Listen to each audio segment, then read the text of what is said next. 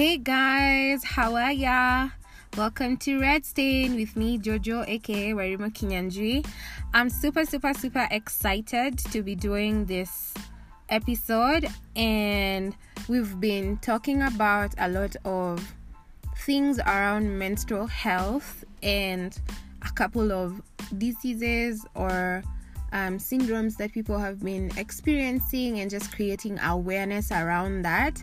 I have really, really enjoyed the feedback that people keep giving me just in terms of a unanimous thank you for having this conversation and it's great that you're breaking down these barriers thank you so much guys for the encouragement I really, really, really appreciate it. It's my desire that we'll actually get to a place where menstrual conversation and reproductive health for both men and women is important and can be had without any stigma or stereotype around it.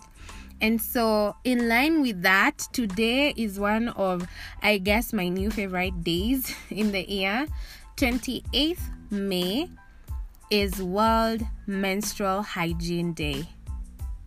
Imagine that! I'm so jazzed. I'm like, I'm so happy that someone out there in the world agrees that menstruation matters to everyone, everywhere. Everyone, everywhere. And in you'd wonder where or why does menstruation matter? So I'm gonna give us five ways menstruation matters to everyone everywhere. Okay, so number one is menstrual matters worldwide. So women and girls around the world need to need to be able to manage their monthly menstruation periods and it's a thing all women experience worldwide regardless of economic status or um, education levels or geography or customs or whatever culture you're from, it's one unifying factor that all women essentially should experience their menstrual period when they are in their reproductive age. And therefore, then it means menstrual concerns are a thing that matter worldwide, all over the world all over the world. And I'm like, that's mind blowing. The second reason why menstrual matters, it matters in all areas of life because women and um are and girls are supposed to be able to go about their daily lives without experiencing any um problems or challenges with their monthly periods that affect either education, school, work, travel, anything you'd generally want to do with your life. So, if it's you're a school going girl, you should be able to go about school without having to worry about your menstrual period. If you're a career woman, you should be able to do that. If you're a stay at home mom, you should be able to do that. If you're a teacher, it doesn't matter what career you do or what you're currently doing with your life, in all areas of life, it's important for women and girls to be able to manage their menstruation. Then, number three is it's actually important to boys and men. So, we are living in a society where we are um, connected like men and women don't exist in separate universes. And so when we have taboos and negative associations around menstruation yet your family unit is built up of women as well it just means that it removes that area of having a normal sphere or environment where you feel supported and you feel loved and you feel provided for in terms of what you require to just be able to um, have a normal life as a woman who menstruates every month. So it's very important for us women to actually have our men and the boys in our societies involved in conversations ar- around menstrual health because they are very critical in creating a normal and supportive environment for girls to grow up and experience this normally. Um, I really, really, really, really, really feel that. I really feel that. And so, even for me with Red Stain, I have been pushing for my friends who are men or just men basically to be able to come in to this conversation and you know say yeah i know what a menstrual period is i know what she needs when she's on her period whether she is my mom my sister my girlfriend my wife your cousin whoever as long as it's a female species you're able to create a supportive environment when she's going through it you're able to know what to do, how to respond. Yeah, I feel like it's very, very important because we coexist together. So that was number three. So it's menstrual matters worldwide, it matters in all areas of life, and it matters to boys and to men. Number four, menstruation is a matter of equality.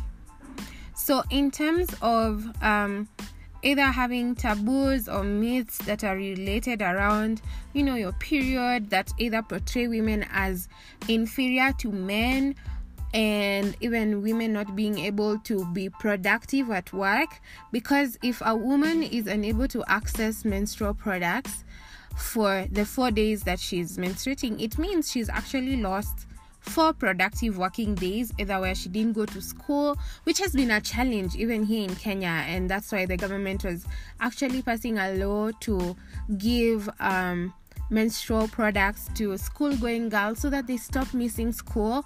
I don't know how well that is going. We'll talk about it sometime soon. It's something for us to talk about, but it's important for equality purposes and and i feel like equality is even a matter of how god created us when he made man and woman we were made um, in his image and likeness, and we were both given dominion. It's not to say the man is better than the woman or the woman is better than the man, which I feel like it's a an entire controversial conversation with feminists and all these things. We're just saying we are all different in our unique ways. We carry different capacities, but we are equal. And so being able to create an environment where menstruation doesn't then upset that balance, right? And number five is it's also a matter of inclusion a matter of inclusion in terms of there are women and girls who have disabilities and they require specific um, kinds of advancements to be made on their behalf to be able to use these products in a way that's dignified. And so, even when we're talking about in- including everyone and making everyone feel like they're um, included and loved and taken care of. Um, it's important for us to also make technological and scientific advancements on the kind of menstrual products and the menstrual hygiene practices around it that also favor women and girls with disabilities. And so, even as we are celebrating the 2019 um, menstrual hygiene day, what we're basically saying is even sustainable development goals align to menstrual hygiene matters. Not specifically, but if you look at, say, goal three, it says it's to ensure healthy lives and promote well being for all at all ages and one of the targets is actually to ensure universal access to sexual and reproductive healthcare services, including family planning, information and education, and the integration of reproductive health into national strategies and programs. So, essentially, even sustainable development goals have menstruation in mind. And goal four says to ensure inclusive and equitable quality education and promote lifelong learning opportunities for all. And one of those targets is to eliminate gender disparities in education and ensure equal access to all levels of education and vocational training for the vulnerable, including persons with disabilities, indigenous people, and children in vulnerable situations. And so, some of the gender disparities in education actually come from children not being able female children not being able to be in class once they come to a reproductive age every several days once a, a month because they're experiencing their period um, goal 5 as well says to achieve gender equality and empower all women and girls. And targets one of the targets is to ensure universal access to reproductive and sexual health and reproductive rights.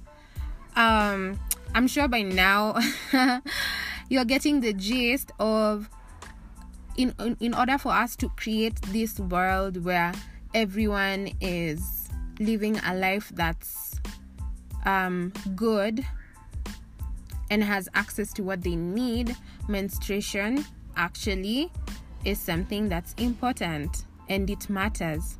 And uh, goal 8 actually says promote sustained, inclusive, and sustainable economic growth, full and productive employment, and decent work for all. Um, and so, even for women, it's for them to be able to have access to productive employment, meaning they're not missing out on days at work or they're not making as much money as the male counterpart because they have less days to be productive or things like that.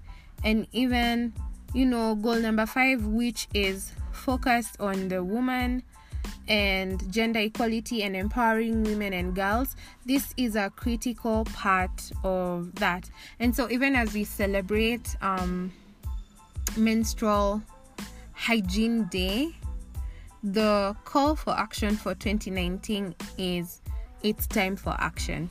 And when we talk about it's time for action, it just literally says um, that one, we need to spread awareness about the challenges women and girls are facing during menstruation and find a solution for them find a solution for them. And sometimes what people don't realize is actually having conversations is doing something. So even sharing this podcast and encouraging people to have conversations around that and just even observing the day creates awareness. And then, secondly, is to discuss innovative solutions that address the challenges. And so, it's one thing to know what the problem is, but it's another thing to actually say, hey guys, I'm gonna put my time and energies and resources into actually finding innovative solutions to this. Um, number three is to bring together women and organizations working towards women issues to a platform of a national um, scale. And so, being able to give these people the platform they require to bring the change that they are desiring to make and even advocate for integration of menstrual hygiene management into global, national, and local policies. It should be in our legal system, it should be in our law where this is taken into consideration. So, for example, in Kenya, um, I found out recently in Kenya, um, menstrual products that's tampons pads all these things. The reasons why they're the reason why they're so expensive is because they're taxed as luxury items. They're not taxed as basic needs. They're taxed as luxury items you know? And to be honest, there are many people who are vulnerable street children, um, peri urban women, um, people who are living below a dollar a day. I don't think they'd be able to afford a product that's almost two dollars or a dollar if you think about it in a household where there are two women and so the the women in prisons like if you actually think about it if this is something that happens to every woman how do some people deal with it? And so there's been like a lot of use of just rags ash unimaginable things and that's what takes away the dignity of a woman. Like having something that just constantly humiliates you. And so i um super, super, super, super, super challenged to reach out and find a solution for these women. And even for me, what that looked like as a first step was actually having this podcast where um you know um if the least I can do is shout about it and I pray that you're gonna help me shout about it too um and then we can make change. And so even as we celebrate or observe World Menstruation Day, I pray you're able to take action, whether it's within, whether it's a conversation, whether it's sharing conversations around this, whether it's actually reaching out to people who are in vulnerable situations and meeting their need, whether it's like lobbying for policies to be changed, whatever it looks like for you, there is room for you to do it. Happy World Menstrual Hygiene Day. Love, Joe.